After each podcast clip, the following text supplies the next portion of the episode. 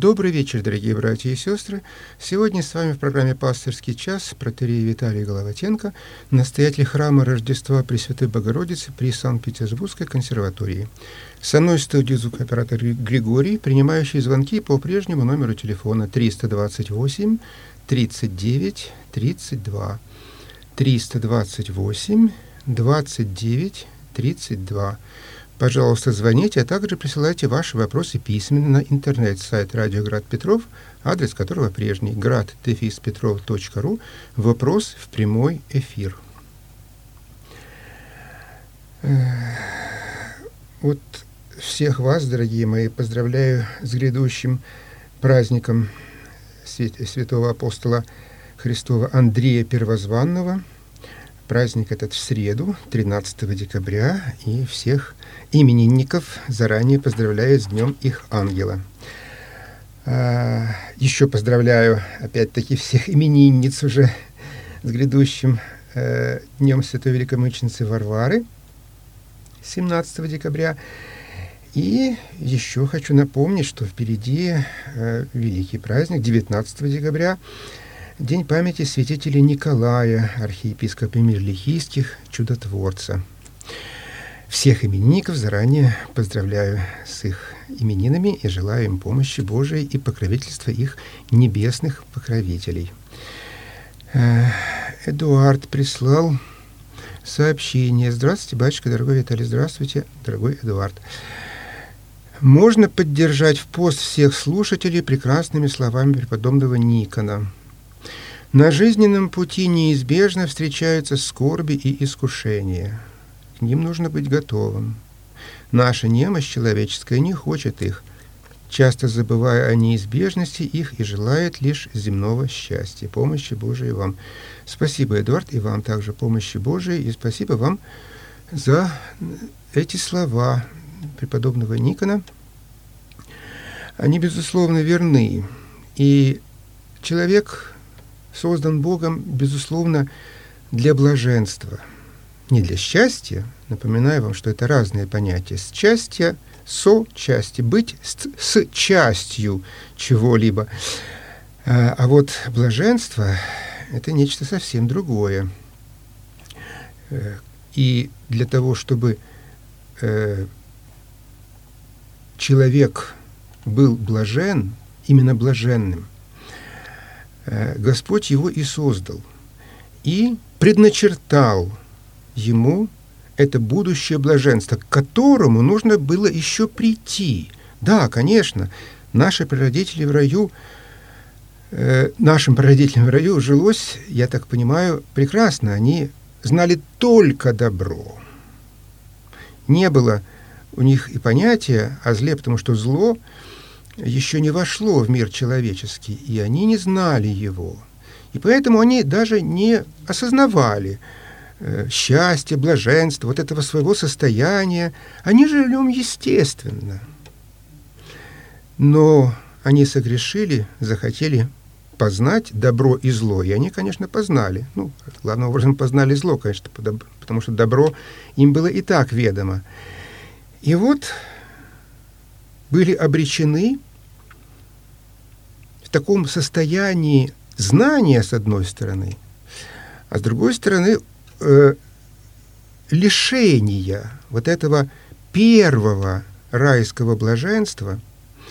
И, конечно же, земля, которая, по слову Бога, была проклята за э, грех э, Адама, совершенный по внушению змея, земля встретила неприветливо, и Господь их об этом предупредил. Ну вот эта вот память о блаженстве, не сколько память даже, а столько э, представление о том, что всякое добро естественно и должно быть только так. Вот это ощущение у человека осталось. Поэтому и в грехопадшем мире – человек априори уверен, э, что он должен жить в добре, в достатке, в благополучии, испытывать счастье, и это для него нормальное состояние. И с этим, собственно, не поспоришь. Действительно, как я уже сказал, человек был э, предназначен Богом изначально для блаженства. Но почему преподобный Никон говорит, что нужно быть готовым? Действительно, и по слову Бога, отправлявшего Адама и Еву на землю, и по всему теперь видно, что слишком много у нас, ну, тут у каждого, конечно, по-своему, но я думаю, что никто не может пожаловаться на недостаток вот этих самых скорбей, искушений, несчастий, зол всякого рода, в том числе и болезней. И это, с одной стороны, и закономерное воздаяние нам за наши грехи, за наши неправды, а с другой стороны, это и тот мир, в который мы добровольно погрузились, где все мы связаны воедино, как чада Адама. И очень часто мы э, переживаем всякого рода скорби и из всякого рода зло не только за свои личные грехи, но и за грехи наших родных и особенно близких нам людей. Как я уже говорил и повторюсь, страдает слабейшее, а зло слепо. И вот действительно наша человеческая немощь противится э, всему этому злу и не хочет его, потому что мы созданы для другого. Но, как сказал Господь наш Учитель Иисус Христос, кто хочет быть моим учеником, возьми крест свой и иди за мной. И вот в этот самый крест входит, безусловно, все наши страдания, все наши решения, все наши скорби, все наши беды. Не нужно от них открещиваться, к ним действительно нужно быть готовым и принимать их как заслуженные. Вот тогда, сориентировав свое сердце на такое приятие, мы с помощью Божией сможем от них и избавиться, и относиться к ним иначе. Но у нас уже есть первый звонок. Пожалуйста, говорите, вы в эфире. Здравствуйте. Здравствуйте. Представьтесь, пожалуйста. Роман. Роман. Да, слушаю вас, Роман. Вот у меня такой вопрос. Вот скажите, когда Спаситель говорил Христу, вот, ой, когда Спаситель говорил Петру, на, на всем камне зажду церковь мою. Вот слово церковь, он какое употребил? Потому что он же вряд ли сказал вот это греческое слово церковь, дом Господень. А он же употребил либо арамейское, либо еврейское слово. Вот какое оно было? Скажите? Роман, если вы мне скажете главу, э, евангелиста главу и стих, я вам смогу помочь. Просто мне сейчас тоже придется искать в греческом тексте. Ну, скажите мне просто евангелиста главу и стих, так будет проще. Не, меня интересует, какое это было слово по арамейски. Роман, повторяю, повторяю, чтобы ответить на ваш вопрос, мне нужно знать точно, откуда это, чтобы посмотреть в греческом тексте. Ну, у меня греческого текста нет. Меня... Скажите русским, неважно. Скажите, какая это глава, какой стих. Ладно. Я по... не помню. Э, вот, Роман, на самом деле вы не то, что вы должны помнить. Если вы задаете вопрос, вы должны знать на э, главу и стих из Священного Писания, по вопросу Священного Писания, чтобы я смог найти его. Ну, я уже нашел. Спасибо за вопрос. Евангелие по Матфею, 16 глава, 18 стих. Сейчас посмотрим. 16 глава. Я, разумеется, э, помню, но, вы знаете, тут важна точность, потому что я могу и ошибиться. Итак, в греческом тексте, а Роман, напомню вам, что Евангелие на арамейском тексте не дошло до нас, и неизвестно даже было ли, оно восстановлено библеистами, но это уже восстановленное, поэтому можем опираться только на греческий текст, на текст Койне. Итак, я говорю тебе, ты, Петр, и на семь камня создам церковь твою, и врата ада не одолеют церковь мою, и врата ада не одолеют ее. Так вот, Роман, дорогой, в греческом тексте слово «эклесия». «Эклесия» э, — это греческое слово, и э, происходит оно существительное, это от глагола «эккалео» — «созывать». И термин «экклесия» в античности обозначали верно подчеркиваю ключевой момент, верно созванное, правильно созданное народное собрание. Так вот, употребляя это слово, э, здесь э, евангелист подразумевает именно собрание, но не всякое собрание, а, как и в греческом узусе, собрание верных во Христе, верных Христу. И вот на камне исповедания Петра Христос дает обетование создать, сози, э, э, ну да, сози, соз, э, э, созижду, это от, именно от создания, создать. Греческое ойкодомесо, ойкодомео, создавать, создавать здание, воздвигать здание, здание церкви. Образный, конечно, поэтический оборот.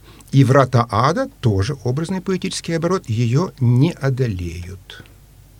Таким образом, роман подразумевается именно собрание верных во Христе, которому не страшны будут никакие козни и попытки уничтожить это собрание э, врат ада, то есть сил сатаны, смерти, в данном случае даже больше смерти, потому что ад — это э, и в э, текстах э, Священного Писания Ветхого Завета, и в Новом, это прежде всего означает смерть, врата ада, через которые кто-либо пройдя уже не Э, не считается, не может быть живым, не жив, он уже умер. Поэтому, значит, просто, э, если все вот снять поэтические образы, то в чем сущность? Что смерть не сможет одолеть, смерть как тлен, как уничтожение, не сможет одолеть вот это собрание верных. Причем именно собрание ни одного человека верного – не, в одиночестве невозможно обрести спасение, только в церкви, то есть в сарабане верных, подобных себе. Так, э, еще одно сообщение анонимное э, от... Э, не написано, имя не важно. Я прочту его просто. Отец Виталий, благословите. Господь благословит вас. Раз вы начали всех поздравлять с именами, то и мы, в свою очередь, хотим поздравить вас с Днем Хератонии, который будет завтра. Здоровья, сил, мудрости, милости Божией во всех ваших начинаниях. Многое благое лето. Всегда приятно слышать вас в эфире. Э, дорогой аноним, сердечно благодарю вас за поздравление. Действительно, завтра 30 лет, как я в священническом сане. И Конечно, это памятная дата, но, э, честно говоря, я даже несколько ужасаюсь вот этой самой дате, потому что, э, обозревая свой жизненный путь как священника, я осознаю трезво, осознаю, что делал мало. Можно было гораздо больше делать, и больше сил мне положить на э, этом моем пути. Но тут только Господь, конечно, может судить, э, много ли, мало ли, все ли.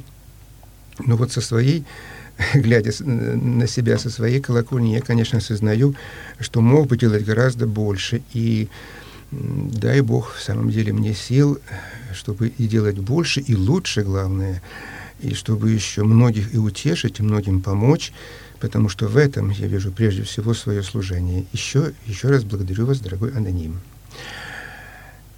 Так. Угу.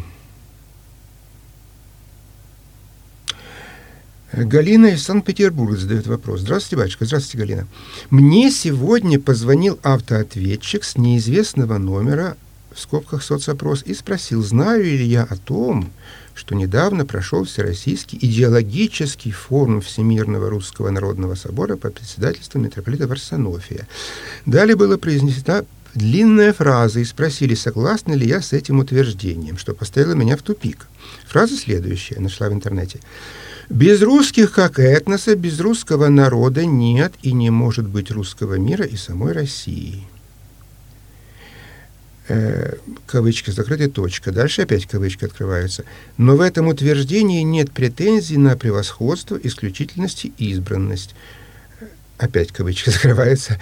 Да, опять и далее опять открывается. Это просто факт, И далее. Русские – это больше, чем национальность, все в подобном духе.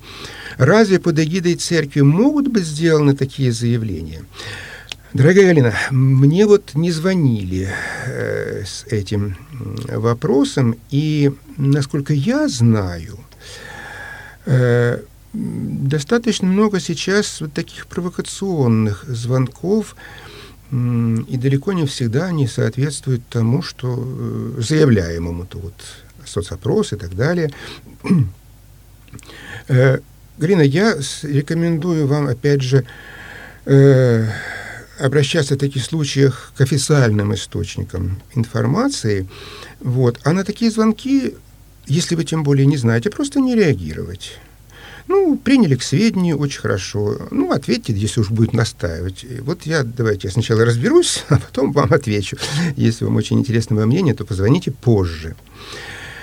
Э, что касается самого утверждения – без, я просто процитирую так, как это Галина его цитирует, без, утверж... без э, русских как этноса, без русского народа нет и не может быть русского мира и самой России. Ну, это, как сказать, ни о чем, что называется, потому что, ну, конечно, какой же русский мир и Россия без русских? Это в этом смысле пустая фраза.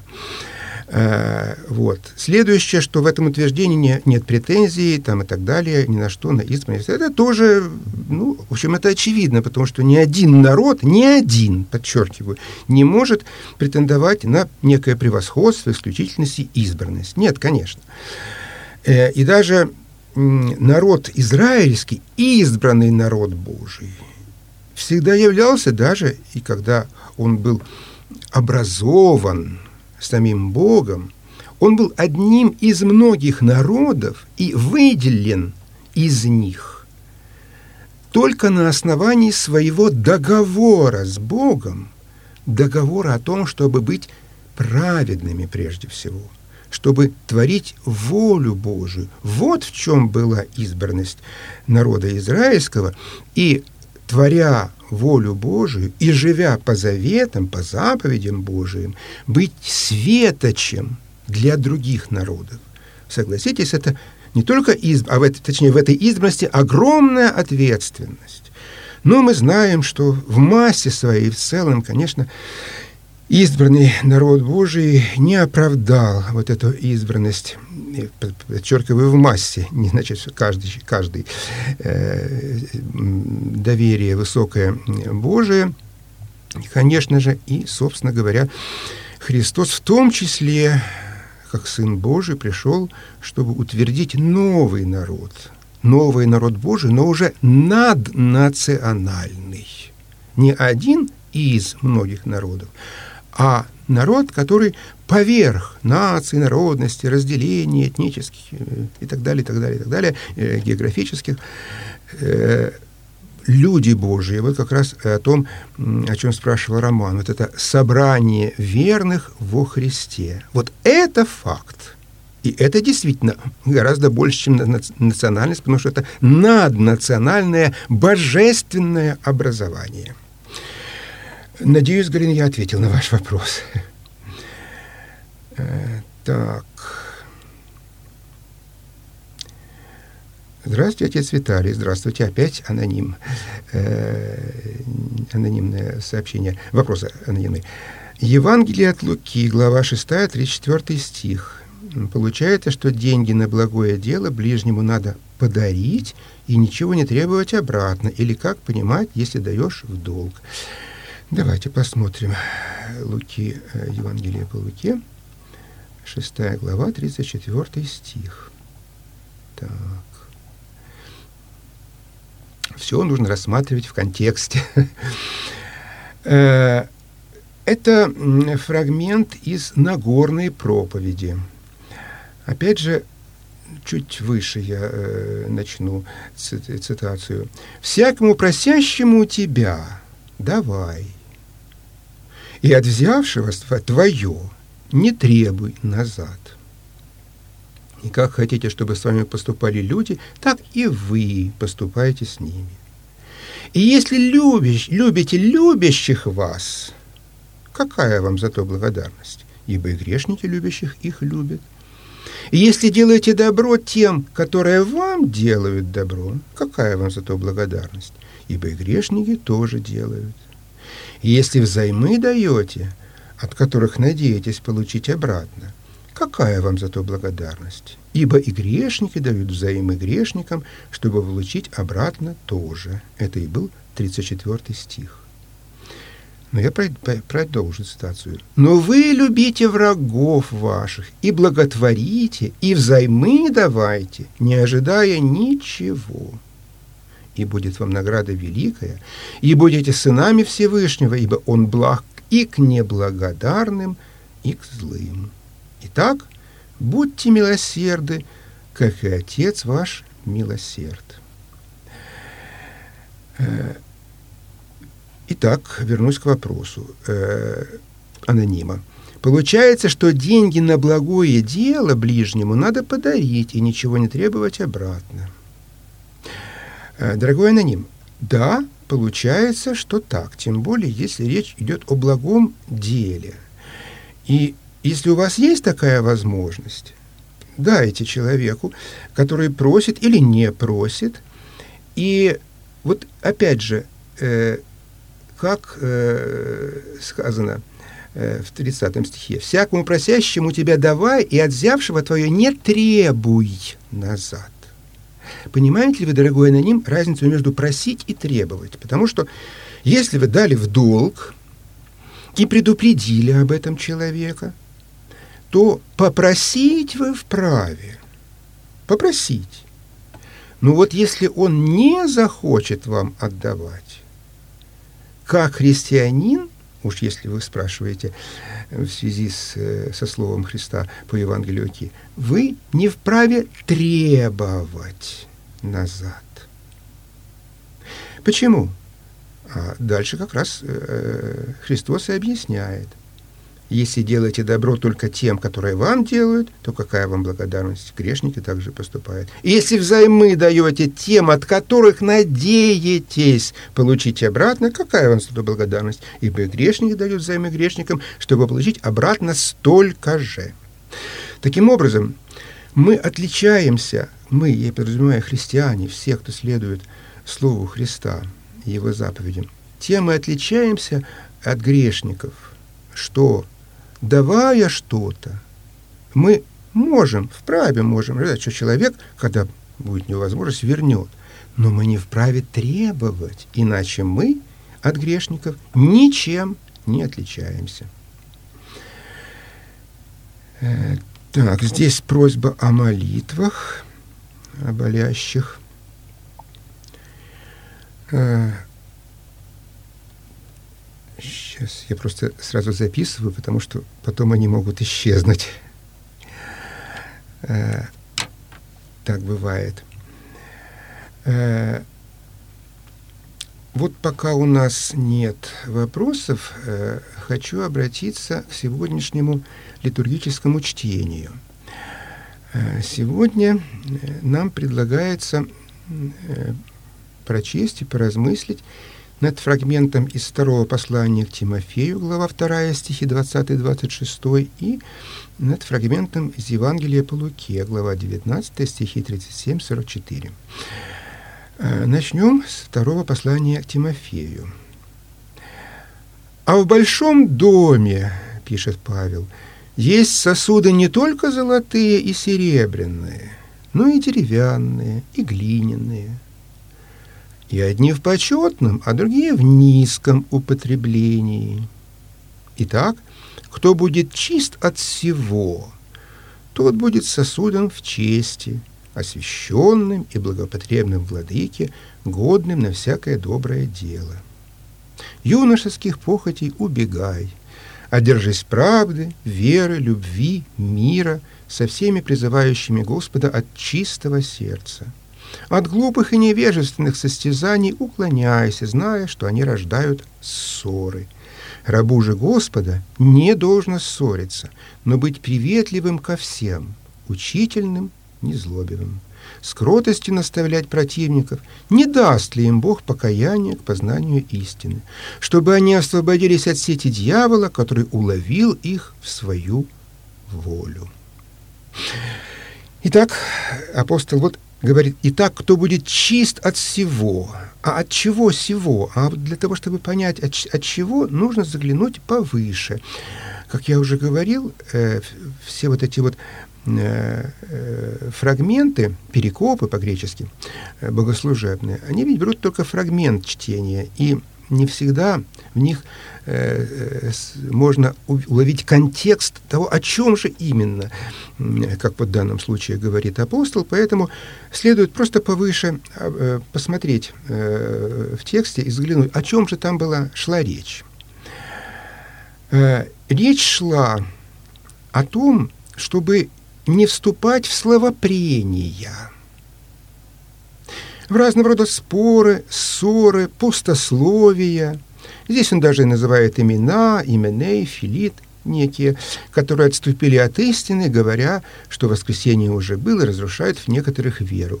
Ну, таковых, таких именей и филитов во все времена было великое множество. Они доказывали свою правоту, вызывая вот эти самые споры, разногласия. И вот именно об этом и говорит э, Э, апостол Павел советует, вернее, своему ученику э, апостолу Тимофею э, не участвовать в этом во всем. Потому что вот чуть выше, в 19 стихе, читаем ясно, «Но твердое основание Божие стоит, имея печать сию. Познал Господь своих, и да отступит от неправды всякий, исповедующий имя Господа. И вот именно в связи с тем, что разные есть люди, которые в том числе даже приняли, казалось бы, Христа, но производят разного рода ссоры, несогласия, разногласия в церкви, как в собрании верных.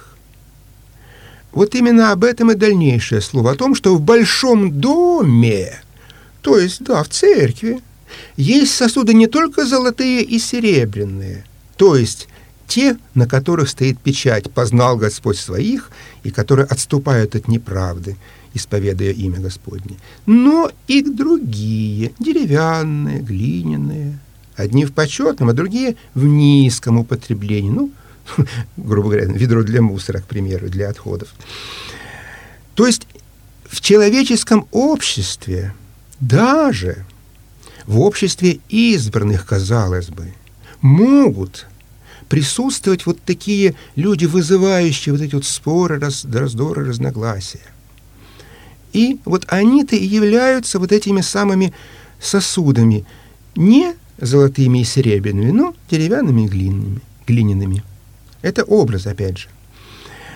И если одни сосуды, то есть избранные Божие, которые подтверждают свою избранность и словом, и делом, и находятся они в почетном употреблении, а другие в низком, накапливая, собирая в себе всякого рода, ну, грубо говоря, опять же, образно выражаешь, грязь, вот эти ссоры, споры, разногласия, внося эти ссоры – Итак, кто будет чист от всего, вот от этих самых и попыток, и намерений внести споры, ссоры, разногласия, тот будет сосудом в чести, освященным и благотребным владыке, годным на всякое доброе дело. И, дорогие мои, это во все времена э, бывает.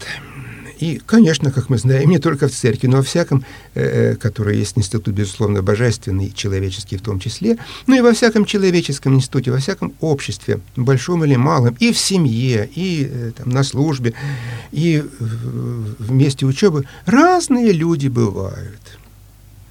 И одни э, действительно сознательно вносят эти вот споры, разногласия и прочее, мешая, препятствуя общему деланию, э, когда люди идут в одном верном направлении, но еще и от недомыслия своего. Вот именно об этом и говорит апостол далее. что рабу же, Божию, рабу же Господа не должно ссориться, но быть приветливым ко всем, ключевой момент, ко всем, в том числе и к этим, быть учительным и незлобим, с кротостью наставлять противников, вот этих самых, носящих э, нестроение. Не даст ли им Бог покаяние к познанию истины, чтобы они освободились от сети дьявола, которых уловил их в свою волю? Да, действительно, бывает человек вольный, так сказать, проводник воли сатаны, свободный по доброй воле, а бывает невольные. Вот уловил их незаметно для них самих дьявол свою волю, и они транслируют эту самую дьявольскую волю в своих э, действиях, поступках. И для того, чтобы им помочь, следует быть приветливым ко всем, в том числе и к ним, и с кротостью их наставлять, увещать. Так.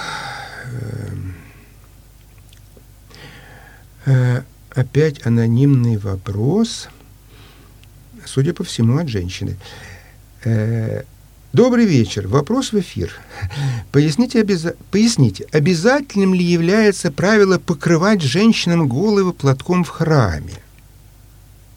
В Федоровском соборе Санкт-Петербурга регент с певчими поют без платков, а прихожанки, порядка 20%, находятся в храме и даже причащаются без покрытия головы. Мужчинам тоже можно не снимать головных уборов, если правила и традиции стали потихоньку попираться? Вопрос это. Поделитесь своим мнением. Делюсь, дорогой аноним.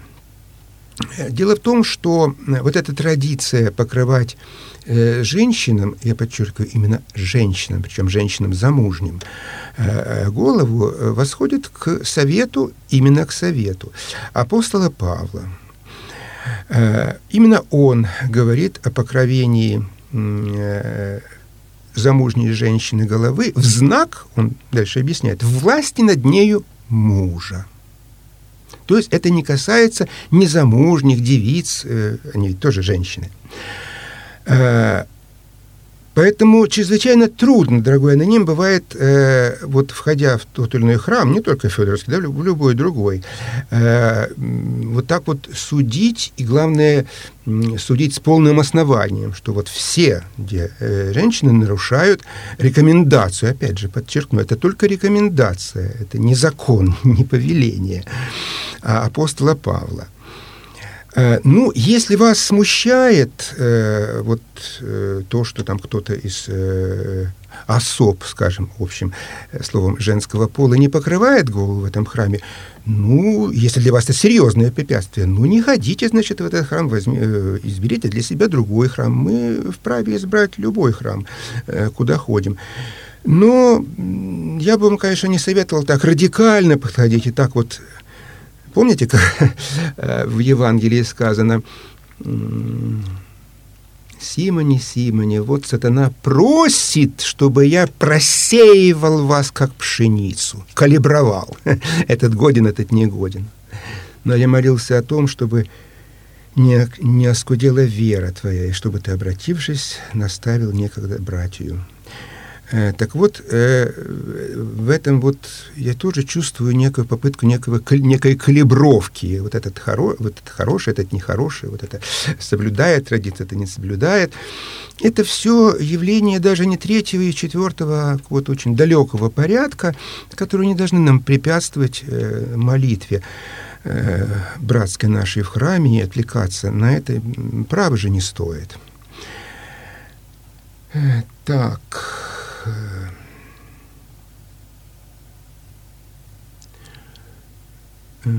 Так. Доброго вечера, батюшка, с Божьей помощью. Спасибо, Нина. Это здесь имя уже есть.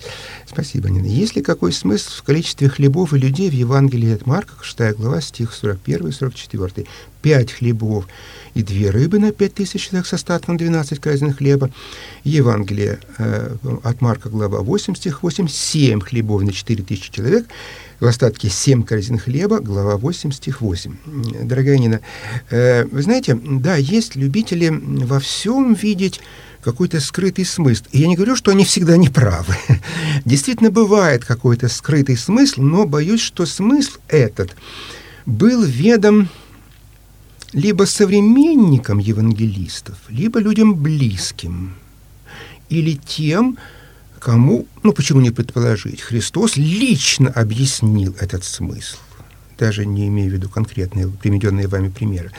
Но, к сожалению, до нас не дошли вот эти вот толкования того времени. Великое множество существует толкований, попыток истолковать, и чего только сюда не, не, не притягивают, в том числе искусственно, как говорят, за уши. Э, вот. Силясь истолковать буквально каждое слово, каждую цифру, э, каждое число э, в Священном Писании. Я не сторонник вот этих вот избыточных и вынужденных толкований, потому что ну, ни к чему ничего нового и принципиально нового и плодотворного они не сообщают. Ну, даже если что-то где-то совпадет. Ну, слава богу, что совпало. Но вот искать, доискиваться в поте лица своего, что называется, трудиться, пока наконец не найдешь. А что ты найдешь? И как ты будешь, сможешь быть уверен, что это вот оно и есть, самое верное толкование? Понимаете, Нина, поэтому здесь не советую вам чрезмерно углубляться в эти вот, э, в такие вот, ну, такую, в кавычках, каббалистику, что ли, если уж речь идет о, цифрах, о, о, о, э, цифрах. Ну вот Нина отвечает, спасибо Господи, поняла. Я очень рад, Нина. Э, так. Лариса. Э, добрый вечер, отец Здравствуйте, Лариса. Однажды у меня малознакомая э, Очевидно, женщина попросила деньги в долг. Я сказал, что подумаю. Спросила у батюшки, который знал эту даму, давать ли ей. Он ответил, что если могу дать и не ждать обратно, то да. У меня была такая возможность. Прошло много времени, я забыла про эти деньги. У меня было трудное материальное положение, и вдруг, совершенно для меня неожиданно, мне отдает долг. Сумма была значительная. Мне это очень помогло. Вот такой подарок от Господа, Лариса. Да, Лариса, ой, большое вам спасибо, огромное вам спасибо за ваш комментарий.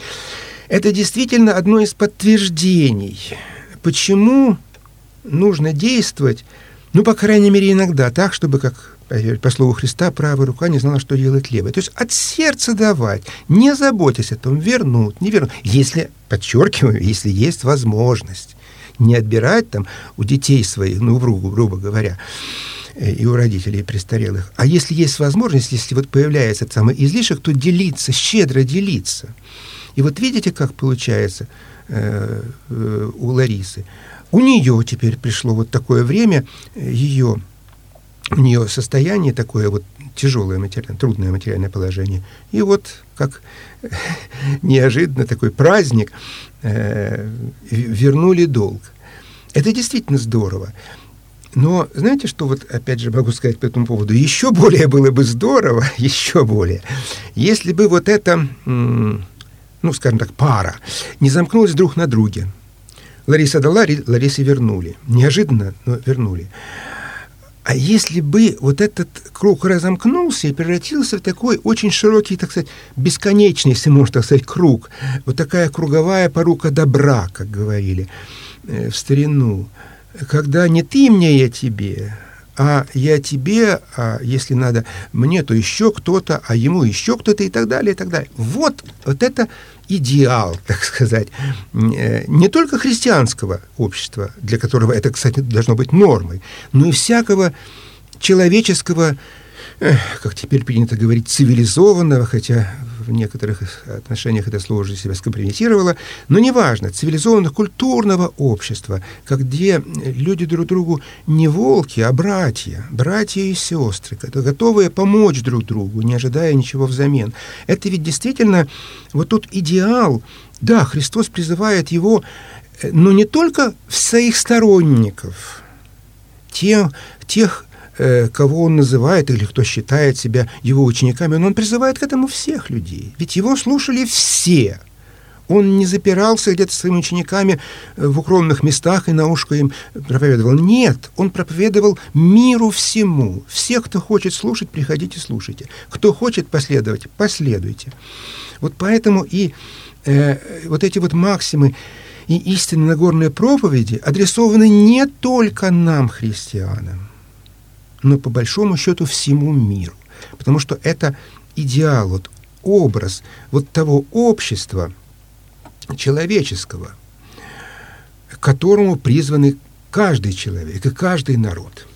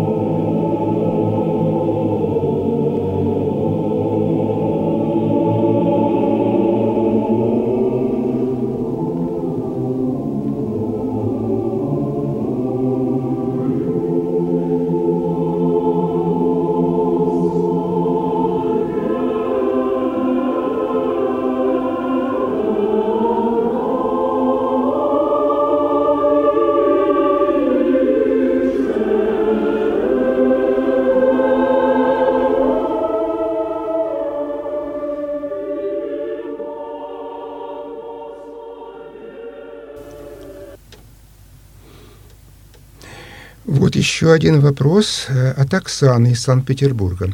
Здравствуйте, здравствуйте, Оксана. У меня такая проблема. Я уже примерно лет 15 хожу в церковь рядом с моим домом. По национальности я украинка, хотя родилась в Ленинграде. У меня много родственников на Украине. Я категорически не могу согласиться с некоторыми словами, которые звучат с Амвона, например, о победе, о молитве до, победы о молитве до победного конца и тому подобное. Я лично молюсь о мире. Что мне делать? Мне уходить из церкви? Дорогая Оксана, вы знаете, у меня э, схожая ситуация. Я по происхождению русский, но родился и вырос на Украине. Так что э, могу вас в этом э, понять. И действительно, у меня тоже э, остались родственники на Украине. Теперь, э, что до вашего вопроса. Э, видите ли, Оксана, мир – это очень хорошо. И ну, не думаю, чтобы нашелся хоть один человек в здравом уме и трезвой памяти, как говорится, который бы сказал, что нет лучше мира война. Конечно, бывают люди с поврежденной психикой, и можно себе представить, что и таковые находятся, да и находились всегда. Но уверен, что большинство людей считает, что война – это ненормально.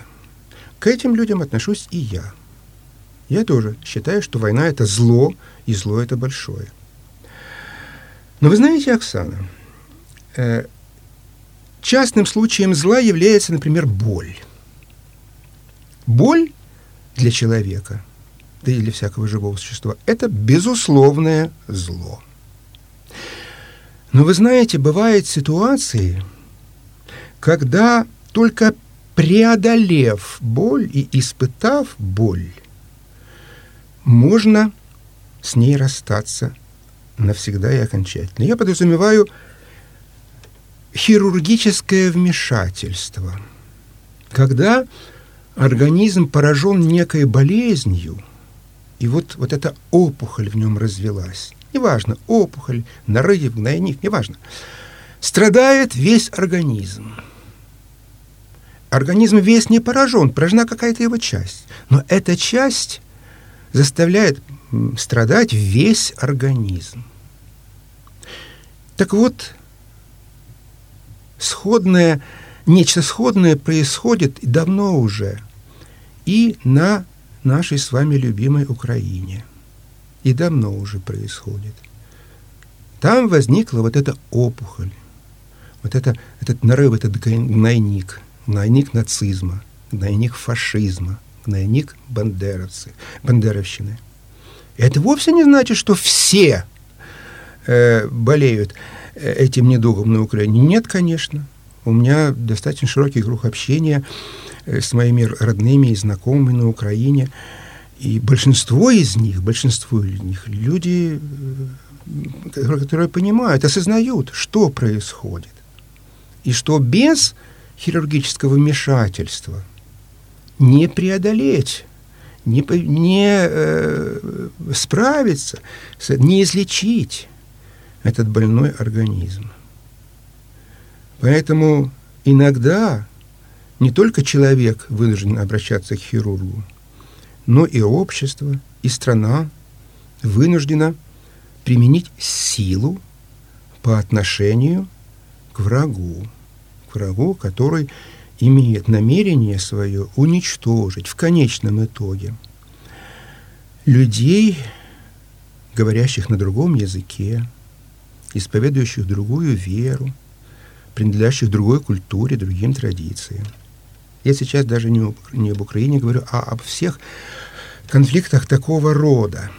И тут, к сожалению, еще раз скажу, к сожалению, э, не придумали пока ничего другого, чтобы справиться вот с этой болезнью, кроме радикального ее лечения, удаления вот этой опухоли из здорового тела. Вот, собственно говоря, об этом и я молюсь. А, конечно, формулировки, я даже не очень понимаю, что значит молитва до победного конца. Ну, я, я не знаю, о каких э, молитвах вы говорите. Э, их много, конечно, и э, каждый подбирает свою молитву. Но речь, Оксана, я полагаю, и в этом же храме, в котором вы ходите, не о победе как об истреблении народа Украины, а именно о победе над злом фашизма, над злом бандеровщины, над злом нацизма. Вот об этом речь идет. И искренне вам желаю, Оксана, разобраться и глубоко разобраться в этой проблеме, а не просто вот так вот поверхностно – я молюсь о мире. Прекрасно. Кстати, одно не мешает другому. Вы можете молиться о мире. И молитвы о мире неразделимы с молитвами о победе, потому что только победа и может принести этот самый всем, всем нам желанный мир. Так. У нас еще звонок. Пожалуйста, говорите. Вы в эфире. Алло. Слушаю. Алло. Кто-то не дождался. Так, ну вот тогда э, пока... Сейчас проверю. Нет, здесь тоже нет вопросов. Пока у нас нет вопросов, э, давайте обратимся ко второму сегодняшнему литургическому чтению. Евангелие Луки глава 19, стихи 37-34. Это уже э, повествование о входе э, Христа в Иерусалим. Э, и, то есть, накануне э, своих крестных страданий Господь идет на эти крестные страдания, э, в Иерусалим, зная, что его ждет, но нет другого способа спасения мира, спасения человека. И вот э, в этом слове, в этом плаче, э, ну, я прочту. А когда он приблизился к спуску горы Еле... с горы Елеонской, все множество учеников начало в радости велигласно славить Бога за все чудеса, какие они видели, говоря, благословен гряды, царь грядущего Господня и так далее. И далее вот. И когда приблизился к городу, то, смотря на него, заплакал о нем и сказал – если бы ты и хотя в сей твой день узнал, что служит к миру твоему, но это сокрыто ныне от глаз твоих, ибо придут на тебя дни, когда враги твои обложат тебя окопами, окружат тебя, окружат тебя, и стеснят тебя отовсюду, и разорят тебе, побьют детей твоих в тебе, и не оставят тебя камня на камне. За то, что ты не узнал времени посещения твоего. Ты не узнал времени посещения твоего. Давайте на этих словах остановимся, и я приму еще один звонок. Пожалуйста, говорите, вы в эфире. Алло.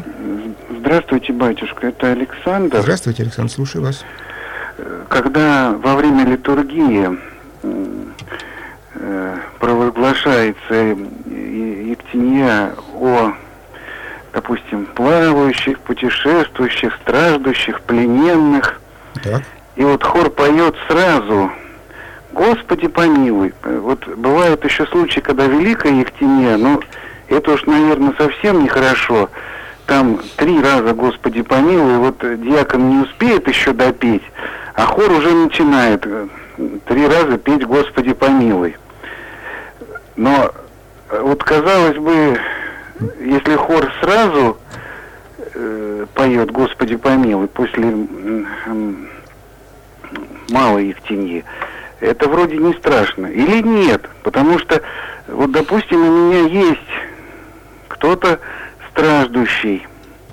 И вот э, это вроде бы логически, это Ефимева должно восприниматься как призыв вот тут же прямо помолиться о нем. Но ведь этого нет. Хор поет «Господи, помилуй», и как бы все подразумевается, что ну мы поем, Господи, э, хор у нас поет Господи помилуй, мы тоже провозглашаем Господи помилуй, потому что сколько-нибудь внятно помолиться за то время, пока хор поет Господи помилуй, э, ком-то, в общем-то ясно, что не собраться, не помолиться.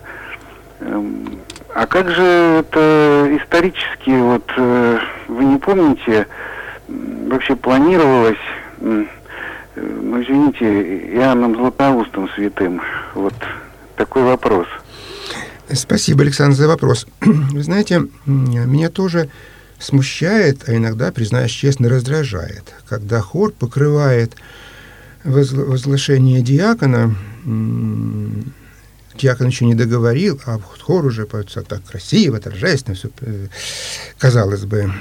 Ну вот я тоже противник вот этого многогласия осужденного э, собором Русской Православной Церкви в свое время, еще в XVII веке, что такое многогласие? Когда читают э, одновременно э, одно, другое, третье, ну, потому что сокращать службы в то время было не принято, а не успевали все прочесть, и поэтому растягивали службы до невероятных каких-то размеров, и многие прихожане, ну, на мой взгляд, весьма справедливо возмущались, что нам ведь еще и поработать надо, еще и покормить детей и так далее, а тут вот выстаиваете бесконечные службы с чтением всех канонов, всех до одного, там, всех стихир и так далее.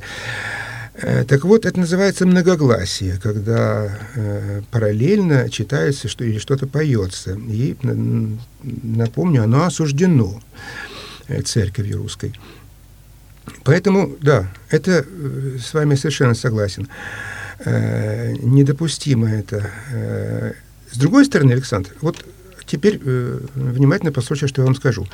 Допустим, э, диакон прочел, э, никто ему не помешал, до конца прошения, и ведь не во всяких прошениях имена встречаются. На сугубой ектине, как раз там, где поется трижды «Господи помилуй», а не на великой, там читаются имена, и опять-таки во время чтения имен в некоторых храмах хор поет.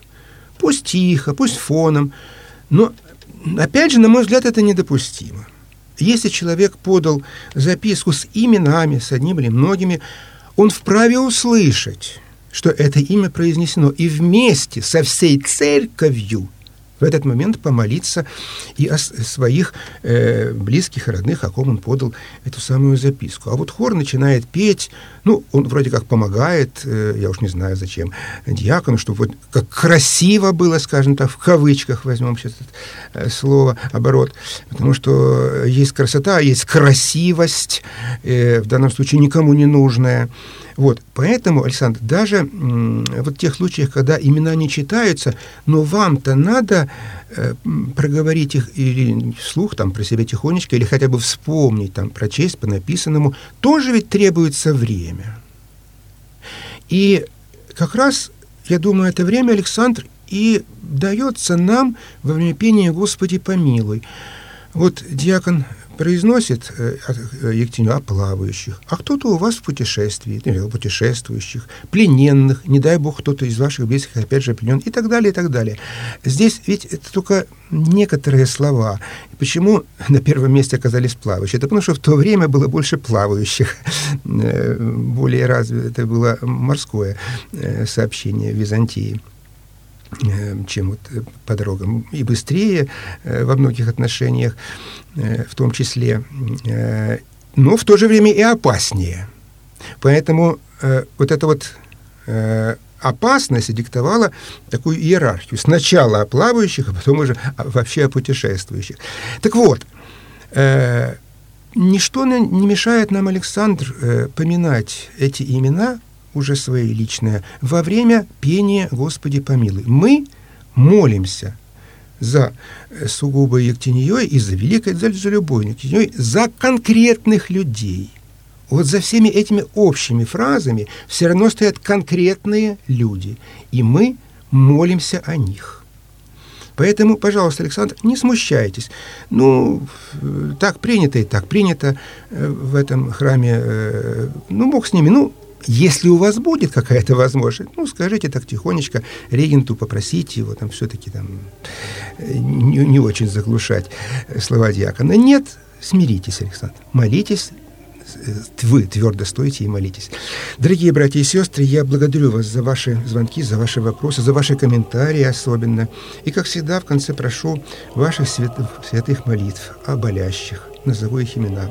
Архимандрит Стефан, митрополит Иоаннафан, Адриан, Елисавета, Валентина, Владимир, Елена, Надежда, Надежда, Сергий, Владимир, Евгений, э, без вести пропавший воин Иоанн, э, Ольга, Михаил, Василий, Мария, Дмитрий, Нина, Людмила.